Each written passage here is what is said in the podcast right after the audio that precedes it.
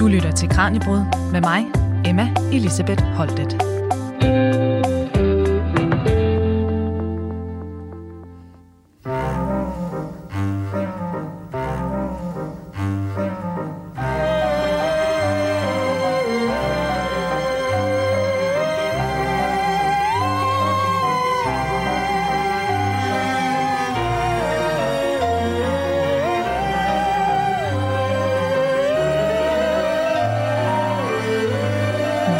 Træder indenfor i et klassisk engelsk bindingsværkshus. Men stokroseidyllen den brydes med et i det, vi ser en pensioneret musiklærer ligge livløs midt på sit stuegulv. Han er iført sin morgenkåbe og har et tydeligt stort sår til venstre på sin isse. Ingen ved, hvor længe han har ligget der, men ved første øjenkast er kroppen frisk. Altså, øh, nu er det her jo, altså, som øh, musikken antyder, ikke noget rigtigt dødsfald, men derimod et eksempel på et af de utallige mor, der hænder i tv-fiktionens verden. Og scenen her, den er fra den britiske serie Kriminalkommissær Barnaby, hvor der altså igen og igen og igen er en af indbyggerne, eller flere, i Midsommer i øh, England, der er blevet fundet død. Lad os lige forestille os, at det her, det rent faktisk var et rigtigt drab. Hvad gør du som retsmediciner, når du ankommer til sådan et gerningssted? Øh, jamen, der vil jeg jo være tilkaldt af øh, politiets øh, kriminalteknikere, øh, og øh, de kunne sammen med den øh, pågældende politikreds godt tænke sig at vide, hvad, hvad der egentlig er sket her, hvad er han død af, hvad er dødsårsagen, og så øh, ud fra dødsårsagen vil de via deres efterforskning, og hvad nu ellers jeg vil kunne finde, finde ud af, hvad er dødsmåden, altså om det er naturlig død eller mm. ikke naturlig død. Og det lyder allerede som ikke naturlig død, ud fra det sår, der var i øh, venstre øh, ise, øh, og der skal man så finde ud af, at det er kommet af et fald, ved, et ved en ulykke er der nogen, der skubber ham ned ad en trappe, bottleren måske, øh, eller han slået med et eller andet, øh, og er der nogen andre, der har slået ham med noget, og det er fordi, de har vil slå ham ihjel. Mm. Og altså, jeg vil spørge ind til det her med, hvor meget retsmedicinerne egentlig laver ude på en gerningssted, for man får lidt indtrykket i de her tv-serier, at øh, de laver nærmest alt. Altså, det er jo alt fra undersøgelser af DNA-spor og ja. øh, undersøgelser af også, hvordan tingene ligesom ligger på gerningsstedet osv. Det står de også kommenterer på. Er det også sådan i virkelighedens øh, verden? Nej, altså? jeg, tænker, jeg tænker, det er, fordi de enten skal spare personale i, okay. øh, i filmen, eller fordi de skal... Øh, øh, de er dårlige til at oversætte. Ja. Øh, det kommer af noget med forensic, og det er, oversætter man nogle gange til retsmediciner, men det er egentlig ikke rigtigt. Der er kriminalteknikerne, som er dem fra politiet, de kigger på sådan omgivelserne og også er meget tæt på livet, mm. mens selve livet, det er også retsmediciner, der kigger på det. Okay. Og så er der jo ting, vi øh, øh, ja, hjælper, hjælper hinanden med, for eksempel at lave sporsikring, hvor vi tør nogle vatpinde, mm. for at man kunne koble offer og gerningsmand sammen. Ja. Så øh, i fiktionens verden, så er det en rolle, der dækker lidt bredere, end den gør i virkeligheden. Er det ja, det, jeg det vil jeg tro, ja. ja. Og som øh, I kan høre, jer der lytter med her i dagens Kranjebrud, der er det altså netop retsmedicin, vi har under mikroskopet i dag. Og herunder, der zoomer vi specifikt ind på de fire mest almindelige drabsmetoder. Herunder, der skal vi altså blandt andet blive klogere på, hvem de typiske danske drabsoffre og gerningspersoner er, samt hvad vi kan bruge det, man kalder drabsepidemiologi til. Derfor har vi, som I kan høre, besøg her i studiet i dag af retsmediciner Asser Hedegaard Thomsen, der er Ph.D. og speciallæge på retspatologisk afdeling ved Institut for Retsmedicin på Aarhus Universitet. Og altså sådan officielt, velkommen til, og tak Jamen, fordi du var tak. med. Og i lige måde. Og øh, en af de ting, som sagt, som vi skal dykke ned i her i dag, det er altså netop din Ph.D. og også det her med, det er altså et svært ord at sige, drabsepidemiologi. Ja. Du har simpelthen undersøgt obduktionserklæringerne fra alle drab i Danmark i perioden 1992 til 2016. Herigennem der har du udført tre forskningsstudier. Først en overordnet undersøgelse af alle drabsmetoder, derefter en afgrænset undersøgelse af drab ved skarpvold, og også hvordan udviklingen i behandling den har påvirket antallet af drabsoffer udsat for forstiklationer. Mm-hmm. Det her det lyder jo som et kæmpe stort projekt. Hvad fik dig i gang med det her? Jamen, det, der mest af alt fik mig i gang med det, det er jo et projekt, der er lavet i samarbejde med de to andre retsmedicinske institutter i Aarhus og i København og i Odense. Øh, mest af alt var det, at sådan noget med drab er bare helt vildt spændende, og det er mm. noget af det, der gør, at jeg arbejder med retsmedicin. Jeg synes, det er spændende at være med til at finde ud af, hvad hulen der, der er sket. Og også faktisk i de sager, øh, hvor det ikke er drab, men hvor man måske kunne tro, det var det. Mm. Øh, så det var en fascination af noget omkring drab og omkring drabsmetoder. Jeg synes, øh, inden for retsmedicin, det jeg synes er mest spændende, det er det, vi kalder lesionspatologi noget, der handler om øh, ja, blå mærker og stiksår og skudsår. Øh, hvad kan man udlede ud af, øh, ud fra, hvad, hvordan de ser ud? Der kan man sige noget om, hvad der er, der er sket. Det er, sådan, det er, det er fascinationen af det, der, der har fået mig til at kaste mig over det. Og hvor mange år tog det? Altså jeg gætter ikke på, at det her det er noget, man laver på en normal sådan PhD projektstid? Øh, nej, altså selv phd projektet øh, sådan med at være indskrevet, sådan noget, det har egentlig fulgt øh, sådan, som det er. Men jeg startede faktisk over to projekter fra en anden en, der var gået lidt kold i det i øh, 2006 okay. i februar. Og så har jeg gået og tænkt over det, mens jeg har uddannet mig, og så mm. blev jeg uddannet som speciallæge i 2014, og der gik jeg i gang med at samle øh, data ind, men har gået og tænkt rigtig meget over det. Og det har gjort, at jeg kunne samle en masse data ind, men også mm. samle de rigtige ting ind, for det er faktisk noget af det sværeste ved at lave sådan en forskning, det er øh, at kunne gennemskue, hvad kan man bruge til noget, hvad kan man ikke bruge til noget. Det, det er faktisk, hvis jeg skal rose mig selv, er lykkedes ret godt med. Ja, og det altså, må være et helt enormt datasæt, du har, du har siddet med mellem hænderne, ikke? Altså. Ja, det er, det er jo mange sager. Ja. Øh, du sagde ikke antallet nu, men det er 1417 ja. drab. Altså det, det, det er ret meget, men i små bidder, så er det ikke så meget. Ja.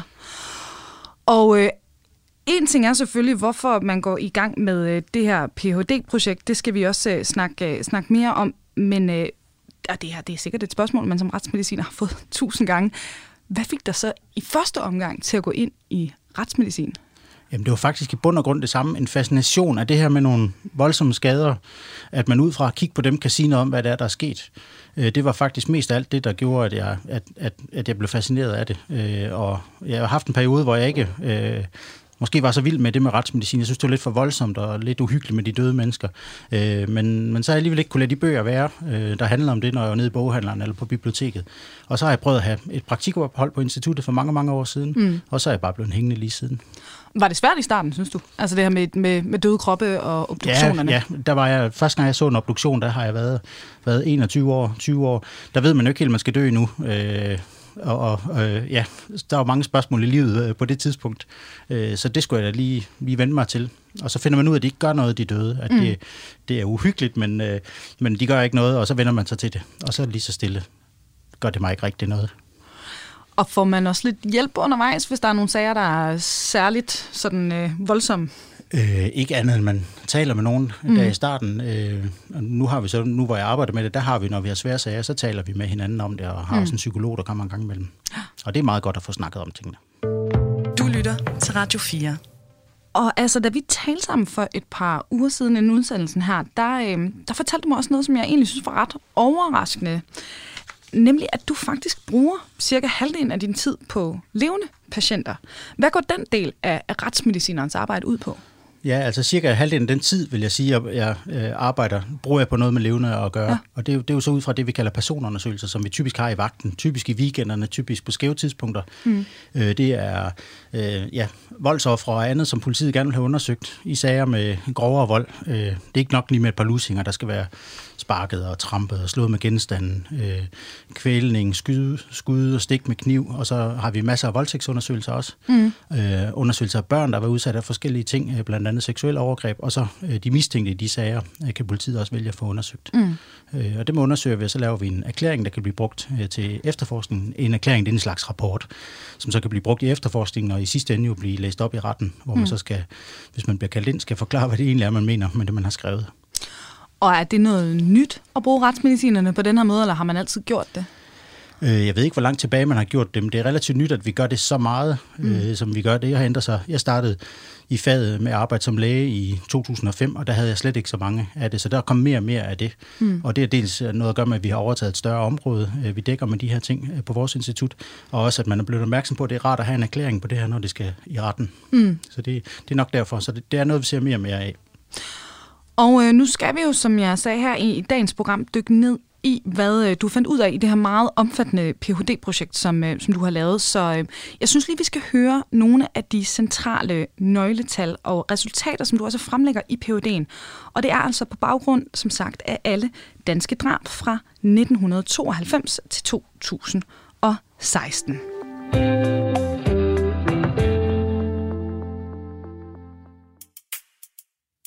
Der var 1417 drabsoffre. De hyppigste drabsmetoder var skarp vold 33,2 procent, skud 22,2 procent, stum vold 21,9 procent og kvælning 17,6 procent. Der var et signifikant fald i det årlige antal drab ved alle de fire hyppigste drabsmetoder, samt i drabsepisoder med både et enkelt drabsoffer og flere drabsoffre. To ud af tre drabsoffre var mænd, og 9 ud af 10 gerningspersoner var mænd. Der var tydelige forskelle mellem mandlige og kvindelige ofre, I det en stor andel af kvindelige drabsoffre blev dræbt i familien, og en stor andel af mandlige ofre blev dræbt af en ven eller bekendt i forbindelse med fuldskab eller i nattelivet. Altså det er altså netop de her fire hyppigste drabsmetoder og øh, resultaterne, som du har kortlagt i PhD'en, vi skal blive klogere på her i løbet af den næste lille time.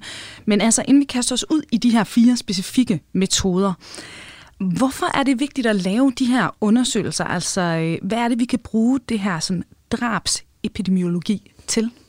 Det er et meget fint ord, som det, jeg faktisk det, undgår at sige, fordi det er, det er lidt svært. Enormt langt ord, ja. ja. Jamen, øh, det er jo simpelthen for at få et billede af, hvad er det, vi har med at gøre. Vi mm. har jo alle sammen en, en fornemmelse af, at uh, der er nogen, der bliver dræbt. Mm. Nogen har lidt mere en fornemmelse, selvfølgelig. Men at have de uh, givende tal for det, altså hvor mange er det inden for noget bandedrab, for eksempel. Uh, og det kan afsløre inden for sådan nogle kriminelle miljøer, som det vil høre under, der er det 7 procent af drabene de her 25 år. Det tror jeg ikke, der er ret mange, der egentlig ved, mm. uh, uden at få det tal at vide. Uh, fordi uh, bandedrab får meget mere eksponering i medierne end et drab i familien, hvor det jo er opklaret som regel, når politiet kommer ind i det, så de er jo ikke ude og, og spørge og efterlyse. Øh, plus det foregår i privat hjem, hvor ingen øh, ser det. Når det bliver skudt på gader og stræder, så er der masser, der opdager mm. det. Så det er simpelthen for at have nogle konkrete tal, for at forstå, jamen øh, ved kvinderne, hvornår er det, de bliver slået ihjel. Og der har vi selvfølgelig nogle tal fra udlandet, men vi bliver også nødt til at have nogle danske tal. Og den officielle statistik er meget, meget grovkornet med mm. de her drab. Øh, man kan faktisk ikke få det rigtige tal for antallet af drab, fordi det er afhængigt af, hvordan man gør det op, og man gør det op ud fra, hvad der er anmeldt af drab. Øh, øh, altså på politiets journalnummer, der er nogle fejlkilder ved det, eller ved dødsattester, som er det diplom, man får på, man er mm. død, når man er død, hvor man krydser af, om det er drab eller ej. Der er også noget, noget usikkerhed ved det. Så øh, for at kunne komme ordentligt ned i dybden med det, øh, var det nødvendigt at kigge på alle sagerne, så ud fra det sådan retsmedicinske perspektiv. Så derfor der er jeg kigget på de her obduktionserklæringer. Mm. Øh, det er sådan, det står i sundhedsloven, at, at folk skal obduceres, når man mistænker det drab. Mm. Så man burde ved at kigge på obduktionserklæringerne kunne få fat i alle drab. Og er det rigtigt forstået, at, at resultaterne af din Ph.D., altså det er selvfølgelig noget, andre retsmedicinere kan bruge, når de står og øh, har øh, altså med en, en obduktion at gøre, hvor de kan være i tvivl om nogle ting, så kan de støtte sig op af de resultater. Øh, men det er også noget, man kan bruge i retssagerne. Ja, at det kan jo være, øh, det er fuldstændig rigtigt, som du siger, at ja, retsmedicinerne kan bruge det, til, når de skal lave vurderinger, eller andre, der har med, mm. med efterforskningen af, af, af dødsfald at gøre. Og så kan det være, at retten man bliver spurgt om et eller andet, øh, ja, hvad kunne det være? Hvor mange er stukket med kniv i ribbenene, når de er stukket i brystkassen. Øh, det, at der er stukket igennem ribben, det kan sige noget om, at der er stukket hårdt, mm. fordi det kræver en ekstra kraft at komme igennem et ribben. Og der kunne man få et spørgsmål omkring det. Jeg kan ikke lige komme i tanke om, i, i hvilken forbindelse, men det kunne det være. Ja. Og der kunne jeg jo sidde som retsmediciner og sige, at jeg har lavet så og så mange obduktioner, jeg vil nok skyde på, at det er i 50 procent af, mm. af af, af dødsfaldene. Det var et ret godt gæt, fordi det er faktisk øh, omkring 50 procent af dem, ja. der er stukket, der har øh, huller på et eller flere ribben, som følger mm. af stikkene. Men det er meget bedre at have de rigtige tal, i stedet for, at det er noget, der sådan flyver ud i luften. Mm. Det er mm. noget, andre kan tage fat i og se, at der er faktisk nogen, der har talt det her, de fandt de her tal. Mm. Så det, det er bedre viden, ligesom i alt andet, øh, vi har med at gøre. Øh, der har vi jo ret i mange af de ting, vi går og antager, men jo ikke det hele. Øh, og, og ja, så det er sådan elementært videnskabeligt. Det er godt at have nogle tal på det. Ja, så det her, det giver simpelthen er retsmedicineren, der vidner i en retssag noget at, at støtte sig op af. Altså, ja, ja. ja, bestemt. Ja. Og jeg synes, vi skal bevæge os videre her i uh, programmet, fordi uh, nu skal vi igen uh, videre på, på den her opdagelse i retsmedicinens verden. Og uh, til dig, der er kommet til undervejs, vi er her sammen med Asser Hedegaard Thomsen, der er Ph.D. og speciallæge på Retspatologisk Afdeling ved Institut for Retsmedicin på Aarhus Universitet. Og nu er det altså blevet tid til at netop se nærmere på de her fire hyppigste drabsmetoder. Og vi starter med det, der i Danmark er den mest almindelige, nemlig skarp vold. Og her hører vi endnu en gang nogle af nøglefundene med hensyn til netop skarp vold fra Assers undersøgelse af alle drab i Danmark mellem 92 og 2016. 471 drabsofre blev slået ihjel ved skarp vold, den hyppigste drabsmetode. De fleste drab ved skarp vold blev begået indendørs, ofte med en køkkenkniv Kvindelige ofre havde flere skarprandede lesioner, stiklesioner og afværgelesioner end mandlige ofre, og der var tydelige forskelle i antal af skader ved de forskellige drabstyper, hvilket forklarer forskellene mellem mandlige og kvindelige drabsofre. Brystkassen var den hyppigst skadede region, ofte med skade på lunger og hjerte. Du lytter til Radio 4. Ja, altså vi, vi hører her, at øh, det så oftest er køkkenknive, der bruges, når der er tale om drab ved skarp vold. Vil det sige, at det er det, der hedder stikdrab, der er den hyppigste drabsform her? Ja, det, det kunne man vælge at kalde det. Det er ikke lige noget, vi bruger. Altså, vi kalder det drab ved skarp vold, og der ja. kan man stikke eller snitte eller begge dele. Okay. Og stikke, der bruger man sådan spidsen af den skarpe ting, som jo typisk er en kniv, med mm. ved at stikke i dybden. Øh, og så snit, der, der er det mere i overfladen, men det kan også være rigtig dybt, hvis det er på en hals for eksempel. Øh, Ja, hvad spurgte du egentlig om? Jamen det var om, altså, det, om det, var det her med at stikke, ja, der var ja, den hyppigste metode. Ja, for der, ja. det er så det næste, vi kommer til, det er, at øh, jeg mener, de 428 af dem har en eller flere stiklesioner. Mm. Så der er nogle af dem, der ikke har stiklesioner, men der kun har snitlesioner. Det er typisk nogen, der er skåret i halsen. Mm. Og vi hører også, at du øh, konstaterer i undersøgelsen, at der er forskel mellem de mandlige og de kvindelige ofre, netop også i forhold til det her med, hvor, øh, hvor mange lesioner de sådan har på, på kroppen. Kan du uddybe det? Altså, hvad er det for en forskel, vi ser mellem kønnene her? Øh, ja, altså når man kigger på mandlige og kvindelige ofre, der skal man også kigge på drabstypen. Og drabstypen, det er, hver enkelt drab kan komme i en kategori. Det kunne fx være en overkategori, der hedder drab inden for familien. Mm. Og underkategorier af drab inden for familien, det er drab af en nuværende eller tidligere partner, øh, eller mellem nuværende og tidligere partner, øh, drab på børn eller drab på andre familiemedlemmer. Øh, og, og den forskel, øh, man ser øh, der, øh, på, at der er flest øh, kvinder, der er i drab inden for familien, og flest kvinder, der bliver dræbt af en nuværende eller tidligere partner. Det slår igennem på, at der er forskel, når man kigger overordnet på mænd og kvinder, på hvor mange gange de er stukket, eller hvor mange skarprændede lesioner de har på sig, altså stik eller snit. Øh, går man så ind og kigger på specifikt, og det det, man bør gøre, hvis man skal sammenligne det, mm. så går man ind og kigger på typen af drab, øh, det vi kalder partnerdrab, det er begået af en nuværende eller tidligere partner. Øh, der er de fleste af offrene kvinder, men der er også nogle mænd, der bliver slået ihjel mm. med det her skarp vold. Og kigger man på der, hvor mange gange de er stukket, det er der den store forskel er, at der er kvinderne generelt stukket mange flere gange end mændene. Mændene er typisk stukket en til to gange, kvinderne er oftest stukket mere end fem gange. Enkelte af kvinderne er også kun stukket en enkelt eller to gange. Og det er så andre undergrupper inden for de her drab, øh, der ligesom øh, har betydning for det. Øh, når mændene, når de mandlige ofre ved, ved partnerdrab øh, med skarp vold er stukket færre gange end de kvindelige, så handler det om, at det typisk er i forbindelse med, at kvinden har øh, gjort selvforsvar. Manden mm. har vil øh, banke hende eller troet øh, med at banke hende. Det er den ene ting. Øh, det kan også være, at kvinderne hurtigt bliver overmandet. De kun får et enkelt eller to stik ind. Mens når kvinder bliver slået ihjel af mændene, jamen, så er det tit i forbindelse med, at de er gået fra manden, og eller der er noget jalousi, og der er mange flere følelser på spil, og der bliver bare stukket rigtig, rigtig mange gange. Mm. Så det er altså mest kvinder, der er udsat for, for det her med at blive dræbt af deres partner i, i hjemmet ved, ved, ved knivdrab. Men, yes er der sådan overordnet set, når man ser på, på offrene for, for skarp vold, er der så flest mænd eller kvinder, der, der dør? Der, der er ved alle metoderne på nær, den vi kommer til lidt senere med kvæling, ja. der er det to tredjedel mandlige ofre og en tredjedel kvindelige mm. ofre. Men de mandlige ofre her, det var altså nogle af dem, vi hørte om, der er ude i nattelivet tit og under påvirkning af alkohol. Er det korrekt også? Ja, det, altså den typiske øh, setting er nogen, der sidder og drikker nogle bajer. Ja. Og så kommer de op og skændes som noget dumt eller noget mere alvorligt. Men, men tit har man indtryk af, det, vi kalder trivialiteter, det er ingenting. Mm. Øh, og så bliver der måske banket lidt, og så bliver der stukket lidt, og så er der en, der lige pludselig ikke lever længere. Øh, og dem er der en hel del af, af de her. Og de er typisk stukket kun en enkelt eller, eller få gange. De kan mm. godt være stukket mange gange, men typisk er de stukket en enkelt eller få gange. Fordi det har egentlig ofte ikke været meningen, at det skulle være noget voldsommere. Mm. Øh, ja. Og, og som retsmediciner, der skal du også, øh, som jeg forstod det, være særligt opmærksom på sådan antallet af de her stik og lesioner. Fordi det er nemlig væsentligt i en juridisk sammenhæng. Hvorfor er det her med antallet af gange så vigtigt? Ja, altså det er jo ikke så vigtigt for mig som retsmediciner, men det bliver efterspurgt i retten. I retten der går det ud på at finde ud af, jamen har vedkommende virkelig vil slå den anden ihjel? Øh, og det er jo sådan den skille mellem, om det er det, vi kunne kalde vold med døden til følge, eller øh, decideret drab. Og generelt, når man stikker med en kniv, så er det næsten altid drab. Mm. Øh, men, men for at kunne bevise, at det er drab, så skal man på en eller anden måde ind i hovedet på den, der har stukket. Og nu er jura jo ikke mit speciale, men jeg fornemmer jo, hvad det er, de spørger om. Mm. Og det er jo for eksempel antallet af stik, øh, der er. Jamen, det betyder, at der er en, der har ført en hånd øh, mange gange. Øh, så må øh, han, og det er jo ofte sådan, han undervejs har tænkt, det kunne være vedkommende døde af det her. Øh, og noget andet er, hvor man rammer hende. Øh, altså har man øh, stukket mod øh, direkte, hvor hjertet er. Mm. Der ved de fleste godt, at hjertet findes midt i brystkassen. Mm. Jamen, så burde man også have vidst, at det, det kunne vedkommende dø af. Men det er jo en helt juridisk gældende, men der, der er det altså også vigtigt at have godt gjort, hvor mange gange er det egentlig skadet i forbindelse med det her. Ja.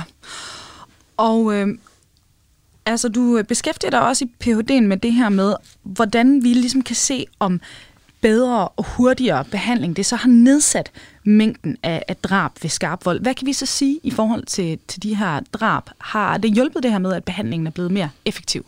Øh, det korte svar er, ja, det har det nu nok, øh, men det er jo rigtig svært at belyse udelukkende ud fra drab, og det er den udfordring, jeg har haft, at jeg har siddet med, det her, med de her drab, mm. og for at, at noget kan være drab, så skal folk være døde af det. Det vil sige, at dem, der bliver stukket med kniv, der er nogle af dem, der overlever.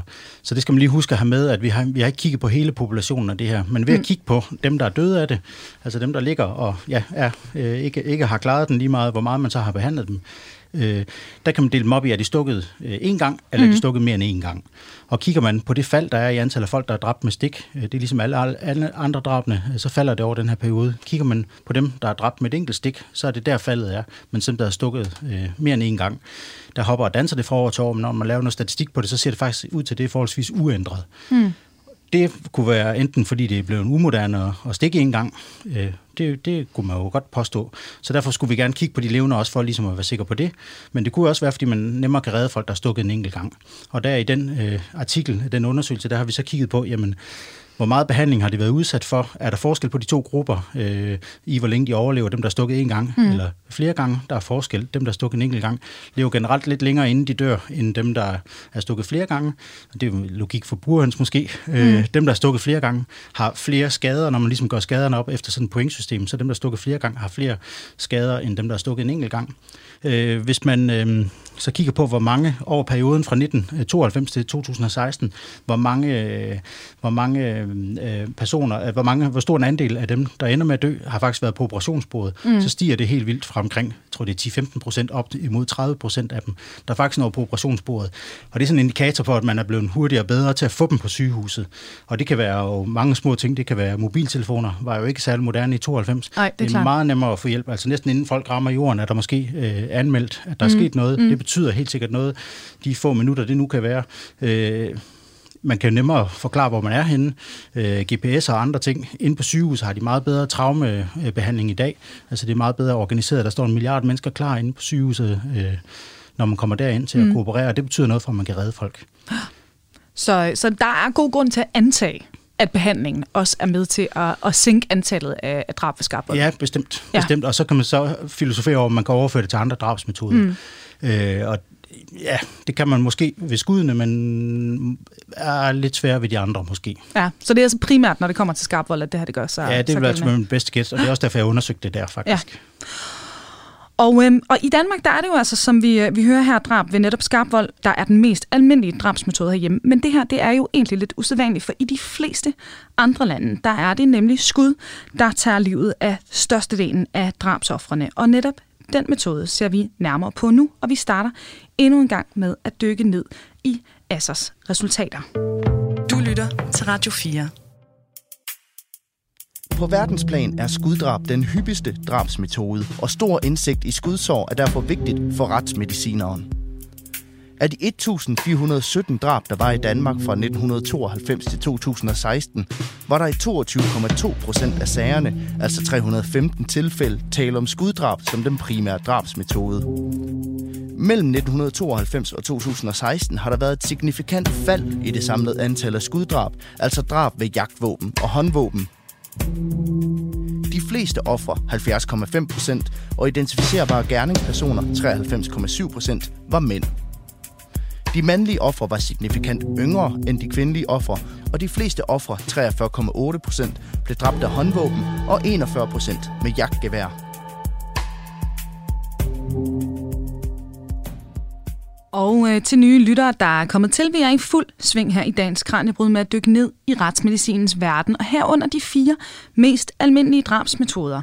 Og vores guide i dag, det er retsmediciner Asse Hedegaard Thomsen, og vi har netop zoomet ind på øh, det, der altså er den mest almindelige drabsform her i Danmark, nemlig drab ved skarp vold.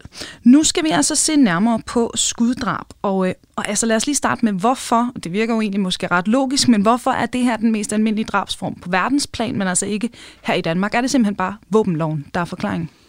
Øh, ja og nej. Øh, våbenloven påvirker jo ikke de andre lande, men, men det er jo noget med adgang til våben. Mm. Koblet med, at øh, det er ret nemt at slå ihjel med, med et skydevåben. Øh, man kan gøre det på afstand. Øh, og øh, ja, skal man dræbe med en kniv, der skal man jo tæt ind på folk. Det er mm. altså lidt mere vanskeligt. Så det er noget at gøre med, at det er en meget, meget effektiv metode. Det er også derfor, man bruger det i krig. Øh, og, og så der bare er... Øh, ja, øh, adgang til skydevåben i de lande, hvor vi, vi ser rigtig, rigtig mange skuddrab. Og det er typisk i forbindelse med, at det er unge mænd mm. i noget løsere øh, eller fastere tilknyttet banderelation eller narkomiljø. Øh, og det handler, altså i de lande i Mellemamerika, hvor det går helt amok, der handler det rigtig meget noget omkring øh, trafik af narko, der mm. skal videre op til USA. Altså det, det driver en stor del af de drab, de har der. Og det smitter af på hele samfundet, at der er mange øh, drab. Øh, så, der er, så, så, så, så de enkelte drabstyper i de lande, hvor der er mange drab med, med skudvåben, der, der, er altså også, der er også mange af de andre drabstyper der. Mm. Og i forhold til det her med, at skuddrab er jo øh, så altså som sagt ikke den hyppigste drabsmetode herhjemme, men det er også endda en, en drabsmetode, der er faldende. Men er det rigtigt forstået, at det kun gælder, når vi kigger på øh, jagtgeværerne, ikke når det kommer til, til skuddrab ved, ved håndvåben?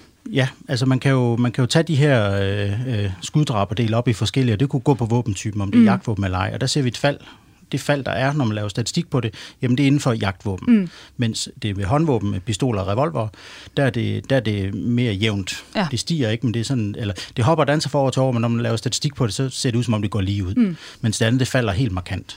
Øh, drab med jagtvåben er koblet til drab inden for familien, og mm. de falder også. Og de to ting kan man ikke skille af fra hinanden.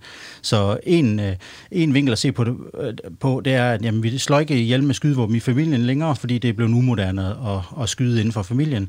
Det kunne også have noget at gøre med, at det var lidt sværere at komme til at have et våben klar til at skyde i familien, og derfor øh, skyder vi øh, eller ikke vi, men der blev, der blev skudt færre. Og meget tyder på, at der kom jo en ændring af våbenloven tilbage i 85-86. Blandt andet, der har noget at gøre med, hvor, hvor nemt det var at have øh, et havlgevær. Mm. Øh, I gamle dage havde alle jo et havlgevær måske hængende på væggen. Mm. Og har man et havlgevær hængende på væggen med noget, ikke alle, men mange mm. ude på landet i hvert fald, har man et havlgevær hængende klar til at tage og, og nemt at skyde med dem, så bliver det brugt. Altså det kan vi se i USA, hvor der, de har adgang til våben. Så det der med, at man lige skal bøvle lidt for at faktisk øh, at få komme til at kunne skyde nogen, det betyder helt sikkert noget. Ja, og altså, vi har været inde på det før, det er jo ikke nødvendigvis sådan offentlighedens indtryk af, hvor mange drab der foregår, og hvordan de foregår, den hænger sammen med virkeligheden. Fordi jeg tænker, mange, der ser nyhederne, og har ja. gjort det her de seneste år, vi, vi har en eller anden idé om, at det her med netop skuddrab med håndvåben og bandekonflikter og sådan noget, at det bare har været eksplosivt sådan stigende. Ja, det og det har det også. Jo, men det har det afhængig af, hvordan man kigger på det. Okay. Øh, øh, altså, det kommer i bølger, de her, så er der konflikter i bandemiljøet, det bliver byttet, og så bliver bytteren mm. byttet, og sådan fortsætter det i en spiral, indtil der er et eller andet, der gør, at det så stopper lidt. Så det, det, det, og i hele den her periode er det kommet i bølger. Vi har jo lige haft en kæmpe bølge her øh, de seneste år. Øh, det er bare ikke altid, de dør af det. Okay. Så når du hører om skyderi, så er det ikke ens betydende med, at de faktisk er nogen, der er døde af det, og så er de jo ikke med i det her. Og jeg kender ikke tallene, men jeg vil, mm. jeg vil da gætte på, at der er flere skyderier i det offentlige rum, end, end der har været. Mm. Øh, men da, men det, det, er, det har været i bølger hele tiden. Øh, og så kan man sige, jamen, skal man kun bekymre sig om dem, der er blevet slået ihjel? Øh, det skal man selvfølgelig ikke. Mm. Øh, men nu er det lige drab, jeg kigger på, så kan jeg ikke, der kan jeg ikke gå og bekymre mig om dem, hvor de ikke rammer. Nej. Og, og, og kan vi så sige noget om der, hvor de rammer, og øh, hvor offrene jo så desværre altså, dør? Er det, hvor, hvor er det så henne på kroppen, de oftest er ramt? Ja, i, i, eller, ja, i modsætning til dem, øh, dem, der er dræbt på skarp vold, hvor det næsten udelukkende er i brystkassen, øh, de dødelige øh, lesioner er, eller på halsen, så i, øh, ved skud, der er der, der er der stadigvæk rigtig mange i brystkassen, fordi det, det er dyre, vigtige varer, vi har der hjerte og lunger, mm. øh, men, og de store kar, øh, store blodkar. Øh, men en hel del af dem, der er skudt, jeg tror det er omkring halvdelen, måske lidt mere, de, de har skader i hovedet. Mm. Øh, og, og det er bare svært at komme ind og skade hjernen med, med knivstik, mens med skud, jamen en, en, et projektil, der respekterer ikke kraneknogle eller andet, det fiser lige igennem. Øh, så derfor dør en del af, af dem af det. Og vi har også været øh, inde på det, da vi snakkede om det her med, med drab ved skarp vold, men, men ser vi så en forskel i, hvor mange der overlever at blive dræbt af, af at blive, blive skudt i kraft af, af sådan bedre og hurtigere lægebehandling? Jamen, det har jeg faktisk ikke tal for, øh, så det, jeg ved det ikke. Øh, jeg vil gætte på, at noget af det samme gør sig gældende, mm. at man får dem hurtigt ind på sygehuset. Øh, I gamle dage var der måske en tendens til, at man i hvert fald i de store byer lod dem blive ude på stedet og, og, og bakse med dem derude. Nu har man fundet ud af, at de skal bare fyres ind i en ambulance og så ind på sygehuset, så står der en, der lige kan lappe det sammen, der nu kan lappe sammen. Øh, så jeg vil tro, man redder flere, øh, mm. end, end man tidligere har gjort. Det, det vil være underligt andet. Men effekten er måske ikke helt så stor, vil være mit gæt, øh, som dem med stiklesionerne. Fordi det, det er nemmere overordnet set at gøre noget ved en, en skade mod brystkassen. Altså, det er nemmere at lappe et hul sammen i hjertet og få det hele til at fungere igen, mens hvis man er skudt igennem hjernen og haft hævelser og blødninger og andet, jamen, så kommer man ud med, med øh, ofte nogle dårlige resultater. Ofte jo, ja, ved dem, der dør af det, er det tit, fordi de bliver hjernedød af det, øh, mm. øh, men, mens dem, der overlever, de så kan overleve med, med hjerneskader eller skader på rygmagen og andet. Jeg synes, vi skal se nærmere nu på den tredje øh, drabsmetode, som vi skal zoome ind på her i dagens program. Så jeg synes, vi skal dykke endnu en gang ned i nogle af de her kerneresultater fra din Ph.D., og den her gang, der er det altså i forhold til kvælning. Mellem 1992 og 2016 blev der begået 250 drab ved kvælning. Disse viste en bias i forhold til køn, alder og drabsmetode. Oftest var offrene kvinder, mens de mere sjældne mandlige ofre oftest var børn. De kvindelige gerningspersoner dræbte oftest deres børn, mens de mandlige oftest dræbte deres kvindelige partnere. Overordnet set foregik de fleste drab ved kvælning i hjemmet. 81,6 procent af kvælningsdrab blev begået ved manuel kvælning og garrotering.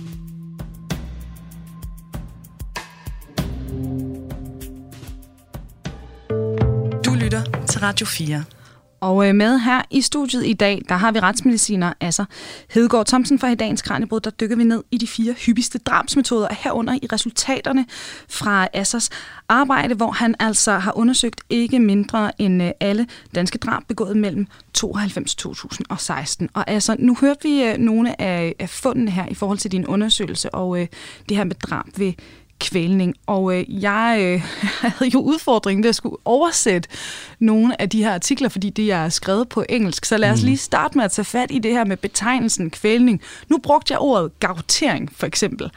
Jeg ved ikke, om det er rigtigt, men altså, kan vi, kan vi snakke om de forskellige typer ja. af kvælning, der, ja, der, der kan forekomme? Ja, Altså lige, bare lige for at tage garrotering, så er det ja. sådan noget, det, øh, var det ikke sådan noget, man gjorde under inkvisitionen? Det er noget med at sætte et bånd rundt om halsen og så spænde til.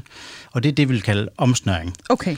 Og omsnøring, det er, ja, det er, en, det er en stor gruppe, men hvis vi lige skulle tage dem, altså det, vi, vi kan dele kvælning op i det, vi kalder traumatisk kvælning og ikke-traumatisk mm. kvælning.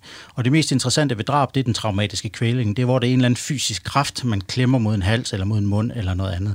Ikke-traumatisk kvælning, det er sådan noget som kolilteforgiftninger og visse giftstoffer og sådan noget. Det er, det er ikke super relevant ved mm. drab. Mm. Der er ganske få af dem. Øh, kigger vi så på den traumatiske kvælning, så kan vi dele det op i, i nogle kategorier, der gør det lidt nemmere at forstå. Sådan overordnet set kan man sige, er der vold mod halsen, eller er der ikke vold mod halsen? Og den vold mod halsen kan jeg lige komme tilbage til, den kan være på forskellige måder. Mm. Men er der vold mod halsen eller ikke vold mod halsen? Og så har vi øh, det, vi kan kalde øh, forskellige former for spærring, hvor man øh, lukker luftvejene enten ved mund og næse eller dybere inde. Det er det, vi kalder indre og yderspærring. Og så kan vi endelig have noget, vi kalder øh, vold mod brystkassen eller sammenklemning af brystkassen. Øh, glemte jeg en? Nu blev jeg helt i tvivl. Øh, jeg skal lige spole tilbage. Jeg underviser det her.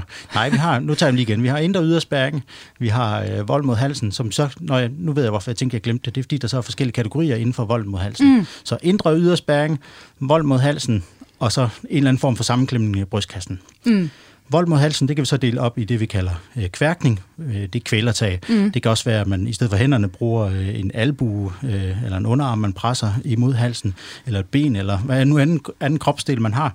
Øh, og så det er, ja, det er kværkning, øh, og så har vi det, vi kalder omsnøring. Det er, hvor man putter et eller andet rundt om. Vi står med sådan en, sådan en ledning her til hovedtelefonerne. Ja, Den, så, det, så det, jeg valgte i speaken at have oversat til garrotering? Uh, var det, det er omsnæring. Det er omsnæring, man mener. Ja, ja, ja, ja. så gavting, det var altså ja. et 1800-tals Ja. ja, og det er overtalt ja. sat fra engelsk, det vi kalder ja. manual strangulation, det er kværkning, og så mm. ligature strangulation, det er omsnæring.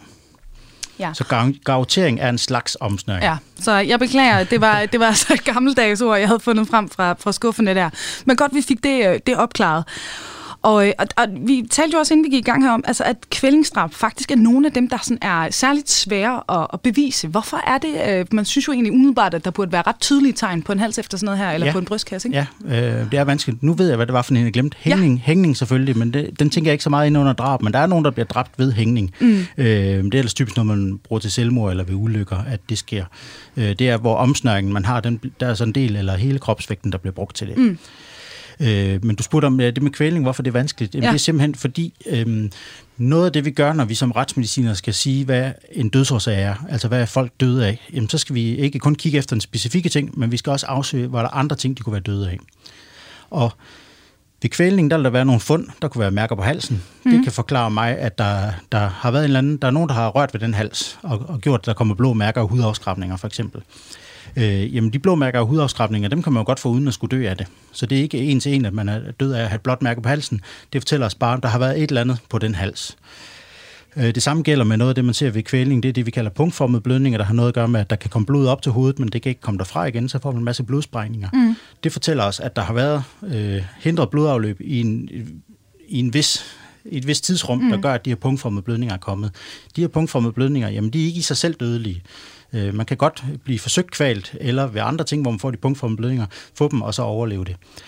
Endelig så har vi en masse skader inde i halsen, når vi laver obduktionen, hvor vi kigger på brud af strubeskelettet. Det, det kan knække, når man øh, klemmer på det. Vi har noget, der hedder tungebenet, som er sådan en hesteskoformet øh, lille knogle, som jeg faktisk troede var løgn, dengang nogle studiekammerater viste mig en model af det. Jeg troede, de lavede sjov med mig. Øh, men øh, den findes øh, godt nok, og den, den kan brække.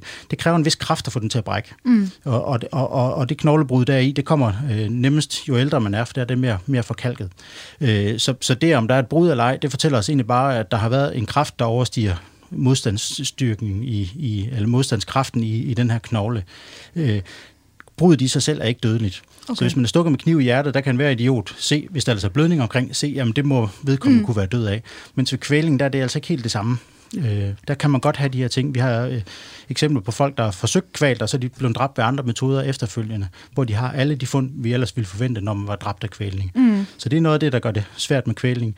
Det andet, der gør det svært, det er, at ved nogle typer af kvælning, der kan der være ret få tegn, øh, og man skal faktisk lave en obduktion for at ligesom finde ud af, om det er en kvælning eller ej, og det gør det også rigtig vanskeligt. Og vi obducerer jo ikke alle, øh, der dør, øh, fordi det kan vi ikke. Øh, men vi skal jo selvfølgelig obducere de rigtige. Mm. Så er det rimeligt at sige, at netop sådan noget som, som kvælning, det er her, hvor de her store undersøgelser, netop som dem, du har lavet med, med aldrab fra, fra 92 til 16, de også kan hjælpe, fordi der kan man ligesom sandsynliggøre nogle ting igennem viden om de resultater. Ja, og det er jo ikke sådan, man kan slå op i en bog og så, så lige sige, at vi har de her fire ting, jamen, så må det være drab af kvælning. Mm. Men når man tager en beslutning, så er det rigtig rart at have et eller andet sandsynlighedsgrundlag at stå på, øh, hvor man kan sige, at de fund, vi har her, det, det er godt nok atypisk for et drab mens øh, nogle andre fund siger, at det ser vi godt nok rigtig tit ved drab, mm. øh, så det kunne det altså meget godt være.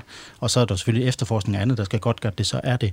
Men det kan ligesom hjælpe med den beslutning, man jo altid tager med ting, øh, som er baseret på ens erfaring og hvad man har lært. Øh, der er bare rart at have nogle tal. Mm. Det, det er simpelthen rart at have nogle tal. Og blandt andet det, jeg nævnte med, om der er brud af strobeskelet eller ej. Ja det er totalt aldersrelateret. Mm. Øh, så før man er 25 år, jamen, der er det faktisk sjældent, selvom man er slået ihjel ved kværkning eller omsnøring, så er det faktisk sjældent, man har knoglebrud mm. eller brud i strubeskelettet. Så der vil man øh, stå, hvis man har, har en person med det, øh, der ikke har det, jamen, så, så det er jo ikke ens betydning, at det ikke kan være slået ihjel.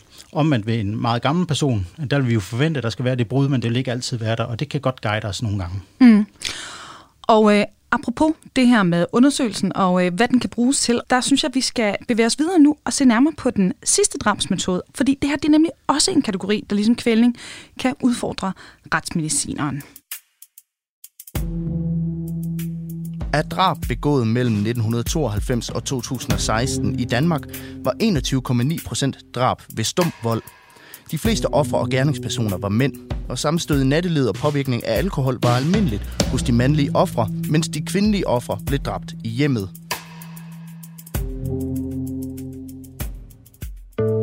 Du lytter til Radio 4. Ja, og øh, her i Kranjebrød, kan jeg lige sige til lyttere, der er kommet til, der øh, ser vi lige nu nærmere på den sidste af de fire mest almindelige drabsmetoder i Danmark, når vi kigger på perioden 92 til 2016. Og øh, retsmediciner Asser Hedegaard Thomsen er vores ekspert her i studiet i dag. Og øh, altså det her, det var altså en, øh, en lille bid af resultaterne fra din undersøgelse, hvor du altså som sagt netop undersøgte drab i Danmark i den her årrække. Og vi hører her, at de typiske ofre for stumvold, det er mænd. Men hvilke typer stumvold er det så typisk, de her mandlige ofre, de har været udsat for? Ja, men øh, man kan sådan dele det op i, om man er øh, slået ihjel ved, ved, ved korporlig vold, altså hvor der er brugt øh, en kropsdel, mm. fod eller en, en knytnæve, eller hvad det nu er, øh, til at, at af de her skader, eller i hvert fald sætte dem i gang. Og så om der er anvendt øh, redskaber, øh, genstande. Ham klaveret den pensionerede musiklærer, du nævnte i starten, ja. starten, der lå noget ved siden af, gjorde der ikke det? Som jo, var et muligt gerningsvåben. Jo, og øh, han var jo altså også, som vi hørte i starten, blevet tydeligvis slået i, øh, i isen, ikke? Han ja. havde et stort sår der. Ja, men ja. mindre han var faldet mod et klaver, der kan jo være lidt oprejst, så kan det godt være, at man kan falde og, og slå isen faktisk. Men, men det, det er slag, eller slag med genstanden. Ja. Og så er der en, en lille gruppe ved drabene med folk, øh, der dør af at komme ud fra stor højde. Mm. Altså, ja. Fra højbygninger. Falde ned fra en bygning, ja. ja. Ja. Og ned ad, trapper tæller man, men strengt taget også med, der er lidt afhængig af, af, hvad det er. Ja, og netop det her med for eksempel at falde ned af, af trapper, fordi det er jo noget, der kan ske både ved en, en, en ulykke, men det kan jo selvfølgelig også være som resultat, at man bliver skubbet og hermed drab. Altså det må være meget svært også i, i den her sammenhæng at vide, om der er tale om det ene eller det andet. Hvad gør retsmedicineren i den forbindelse? Ja, men det retsmedicinerne i første omgang gør og bruger sin mest krudt, mest krudt på, det er faktisk at dokumentere skaderne. Altså tælle øh, og lokalisere, hvor der er blå mærker hen, hvor der er det, vi kalder kvæstningssår. Det er det, andre knap så fine mennesker kalder for flænger. Øh, hvor, hvor er de henne, øh, hvor er de placeret henne? Sidder de steder, hvor man vil kunne falde sig til det? Mm. Eller sidder de steder, steder, hvor det faktisk er atypisk, at man, man falder sig til det? Øh, og så vil man, og det er faktisk noget af det sværeste i mit fag, det er at, at, at få tiden og energien og, og tanken og lige tænke sig om. Øh, Så en ting er at dokumentere, det er sådan en rimelig idiotarbejde, og, og egentlig dejligt nemt at have med at gøre. Der sætter man bare næsen i sporet. En lidt af det forskningsprojekt, jeg har lavet med bare en nærmest idiotagtigt at registrere ting. Men så skal man lige sætte sig ned og tænke sig om, hvad, hvad, hvad tyder det egentlig på, og hvad tyder det ikke på? Og øh, selvom man så kommer hen og, og, og vurderer, om det her, øh, den flænge, han har, den er, eller kvæstningssår, øh, han har, den, det tyder på, at den er kommet af et fald. Så skal mm. man altid stille sig spørgsmål og huske at sige det videre til de efterforskere, der er, jamen, men vi ved ikke, hvad det fald er forårsaget af. For man kan jo falde, fordi man er fuld, eller mister balancen, det er glat eller andet, men det kunne også være, at der var en, der havde slået en, eller skubbet til en, så man var faldet. Mm. Så der er ting, vi ikke kan hjælpe med der. Men vi kan, vi kan sige, at de værste skader, der er i hovedet her, og det er en hel del af dem, der har øh, skader i hovedet, de er faktisk kommet af det fald, der er kommet i forbindelse med, at de er blevet slået. Mm. Så har man jo så typisk øh, informationer fra vidner, der har set det. Øh, jeg skriver også i artiklen, som jo faktisk lige er blevet udgivet her i mm. sidste uge, at, at, at det er jo nok naivt at tro, at vi har øh, fat i alle dem, øh, der er dræbt på den her måde. Der må være nogle af dem, hvor vi tror, det er et fald, hvor det egentlig er noget andet. Ja. Øh, men, men ja, vi kan jo ikke trylle. Så der er selvfølgelig også, når vi ser på de her drab fra, fra 92 til 2016, må der være et eller andet skyggetal. Altså nogen, nogen der simpelthen ja. ikke er blevet registreret. Det her det er de opdagede drab, ja. og dem, hvor vi er sikre på det drab. Øh, Ved skuddene for eksempel, der, er- der er nogen, hvor man tænker, at det her det må da være et drab, men mm. der kan man i retten ikke godt gøre, at det ikke var et uheld, at den pistol gik af. Mm. Selvom de fleste, der har med det at gøre, tænker, at det var nu nok ikke et uheld, men hvis man ikke kan vise det, så, kan vi ikke, så kan vi ikke dømme folk mm. for det. Og nu har du jo netop lavet den her kæmpe undersøgelse, må man mildest talt sige, og vi har jo også været inde på det her meget fine ord, som du øh, du faktisk undgår at bruge, fordi det er så langt retsepidemiologi. I forhold til det her med offrene og gerningspersonerne, altså vi har jo hørt, langt de fleste øh, ofre er jo øh, mænd.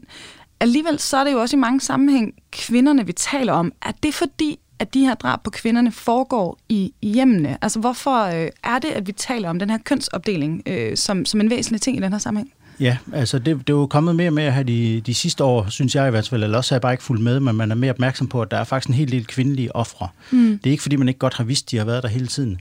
Jeg tænker, det er, det er fordi, man, man ja, jeg tror, mange ikke har været opmærksom på, hvor mange det egentlig er. Ja. Øh, og det er ikke nogen konkurrence, det er ikke en landskamp, der handler om, at, at nogen skal slås mere eller mindre ihjel end mm. andre. Men jeg tror, de fleste, når de umiddelbart tænker på et drab, så tænker de enten på et eller andet fjerndrab, øh, af, af, og det er jo så typisk seksuelt drab på en kvinde, og så, eller så tænker de på nogle mænd, der, der slår hinanden ihjel. Mm. Øh, men men de, de går lidt under radaren, de her familiedrab, fordi man måske ikke hører så meget om dem, når de sker. Øh, og der er jo så nogen, der synes, at det skal man gøre opmærksom på, og, og det synes jeg da også er en god idé. Mm. Øh, jeg, jeg fortæller for, at man, man øh, ligesom skal øh, kigge på det hele, men man må gerne dele det op i nogle, nogle grupper, så det er nemmere at kigge på. Og, der, og en af de grupper er jo så de her drab på kvinder, mm. hvor man kigger på, jamen, hvad handler det egentlig om? Er det, øh, altså, er de, er, de, er det fordi, de er oppe og slås, eller er det fordi, der er faktisk decideret er nogen, der slår dem ihjel? Og det er jo så decideret, fordi der er nogen, der slår dem ihjel, og der kan så være øh, flere forskellige grunde til det. Mm. Så det er egentlig en måde, at, øh, for mig at se i hvert fald, at, at kigge på hver enkelt øh, problem ad gangen. Mm. Øh, bandedrab øh, er der jo også et kæmpe problem med, og dem, der er berørt af det, øh, er det jo også rigtig, rigtig vigtigt. Men, men det, at man har med drab på kvinder at gøre, udelukker jo ikke, at man også godt kan kigge på bandedrab. Øh, og jeg er faktisk i gang med at, at lave en bog sammen med en journalist, der hedder Line Våben, der er ved øh, politikken, øh, der handler omkring de her drab på kvinder. Simpelthen for at tage en, en, en stor kategori ud, det er jo en tredjedel af, af drabene, og så kigge på dem, hvad, er det egentlig, hvad, hvad handler det egentlig om, og hvad handler det ikke om? Mm. Så sådan lidt, lidt groft sagt, det er farligst for en ung mand at gå i byen, hvor der er andre fulde unge mænd, men det er i virkeligheden farligst for en kvinde at være i hjemmet sammen med sin nærmeste. Altså når det kommer til, til sandsynlighed ja, eller risikoen, undskyld, risikoen for at blive dræbt. For at blive dræbt ja, ja. ja. Og, så, og så, kan man, så kan du blive langhåret. Hvor lang tid tilbringer man hvert sted? Mm. Altså hvor lang tid tilbringer man at, at gå på en sti i en park? Øh, det er nok kort tid. Mm. Så der er jo også en vis risiko der. Øh, men, men sådan, hvis man kigger over ens liv, jamen, så mm. er det jo der, man opholder sig længst øh, i hjemmet, at der især er fare. Mm. Øh, og arbejder er der ikke så stor risiko for at blive slået ihjel, for eksempel. Øh, ja, så sådan kan man godt groft sige det. Ja. Og, og kan du sige lidt mere om, hvordan I arbejder med, med den her bog, altså i forhold til, til netop de her drab på kvinderne? Jamen, den er, den er baseret på data fra det her øh, phd projekt og så har øh, Line interviewet en masse øh, mennesker, der har forstand på det her, en masse eksperter rundt omkring i, i verden, og så er, er der også historier omkring øh, enkelte af de her kvinder, øh, om deres livshistorie. Og, mm som sådan binder an til, hvad, hvad, hvad kategorier drab her, har vi her? Det kunne fx være et partnerdrab. Men hvad handler det om? Hvor, meget, hvor tit har det noget at gøre med, at kvinden forlader manden? Hvor tit har det noget at gøre med, at manden er psykisk syg? Mm. Hvor tit har det noget at gøre med, at de er i et øh, gensidigt øh, voldeligt parforhold? Øh, så det, ja, det er det, den sådan handler om. Og øh, kan vi logge jer i studiet så, når den udkommer? Det er jeg sikker på, at I kan. Det lyder godt. Det er, har vi hermed lovet øh, lytterne, så, øh, så, så, så, binder, så binder det. Øhm, altså, vi øh, nærmer os hastigt her slutningen på, på dagens program. Men inden vi siger farvel, så bliver jeg også lige nødt til at høre, nu har du netop lavet det her store projekt, nu arbejde på den her bog. Hvis du kigger længere ud i fremtiden, er der andet, du godt kunne tænke dig at undersøge, eller vil gerne have andre undersøgt i forhold til det her, du har gravet frem? Ja, altså jeg har en øh, masse data, det fortsætter jeg egentlig med at, at skrive de her videnskabelige artikler på. Det er den måde, man udgiver de her data på i, i min verden, og der er jeg i gang med en, der handler specifikt om partnerdrab. Så er jeg i gang med en, der handler omkring, hvad betyder, eller hvor fulde har folk været, og hvor meget stof har de på. Mm. Og så vil jeg gerne kigge på noget omkring øh, skjulte drab, altså hvor gerningsmanden har forsøgt at skjule drabet på den ene eller anden måde, og forskellige andre kategorier. Og så kunne det jo være fint, at man havde noget mere overordnet øh, styr på det. Altså som jeg nævnte i starten, så er det rigtig, rigtig svært at, at få... Øh, vi har ikke sådan super god øh, specifik statistik for det her. Øh, og der er lavet et initiativ med at, forebygge øh, vold og drab i nære relationer, øh, og, øh, som regeringen øh, er kommet frem med. Øh, øh, hvor man vil øh, ja, prøve at få bedre styr på de her ting. Mm. Og hvad det ender ud i, det er jeg faktisk lidt i tvivl om, men det kunne det være, en, det ville være den bedste udløber på det her, det faktisk ikke var nødvendigt, at jeg lavede det her studie for at få de almindelige tal. De her almindelige tal er jo ikke nogen, jeg som sådan har drømt om at lave. Jeg har drømt om at lave det med det rent retsmedicinske, og så det her, de almindelige tal, biprodukter, det er, fordi jeg alligevel havde fat i, i, i tallene. Mm. Øh, hvis man havde et eller andet bare overordnet register, så man kunne se, hvor mange partnerdrab er der, ja. hvor mange er der i kriminelle miljøer og andet, som, som alle kan tilgå i et eller andet omfang, så vil det være rigtig, rigtig godt. Det vil jo nuancere debatten, øh, som man vidste, ja, hvad man har med at gøre. Ja, og gør det mindre afhængigt af, hvad, hvad medierne så portrætterer, altså i forhold til vores, vores virkelighedsopfattelse. Ja, ja. ja, det kan man jo sige om mange ting. At, ja. At, ja, man vælger også selv, hvad medier man forbruger, kan man sige. Men, mm. men det, det, tal er jo bare godt. Ja. Det er det jo. Det er ja. også i vævesigten, der er tal på. De siger ikke bare, ja, de siger, at det bliver varmt, men de siger også lige, når bliver 25 i morgen. Øh, det er lidt det samme. Ja, så altså tal og statistik, ikke bare i øh, alle mulige andre brancher, men altså særligt også, som vi kan høre i retsmedicinernes arbejde, ja. så er det altså bare afgørende. Helt sikkert. Ja. ja. Og øh, det bliver altså her med ordene i den her omgang af kranibrud. Altså Hedegaard Thomsen, Ph.D. og speciallæge på retspatologisk afdeling ved Institut for Retsmedicin på Aarhus Universitet. Tusind tak, fordi du ville gøre os klogere på, på det her, og altså være med her i dagens Kranjebrud. Jamen, det er mig, der takker.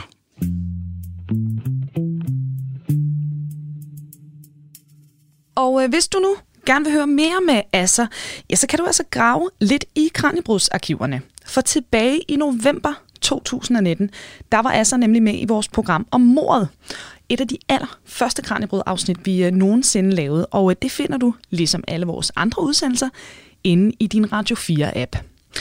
Og i morgen, der sender vi live kl. 12.10 her på kanalen, hvor min kollega Peter Løde, han får besøg af astrofysiker Tina Ibsen for at gå på opdagelse på planeten Mars.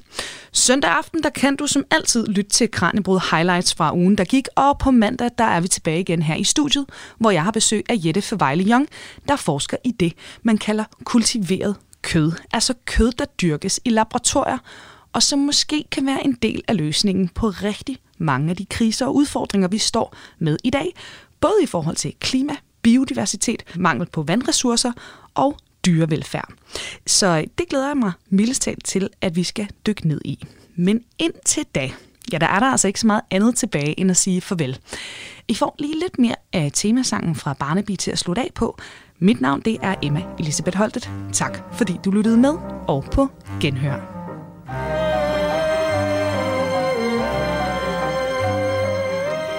Programmet er produceret af Videnslyd for Radio 4.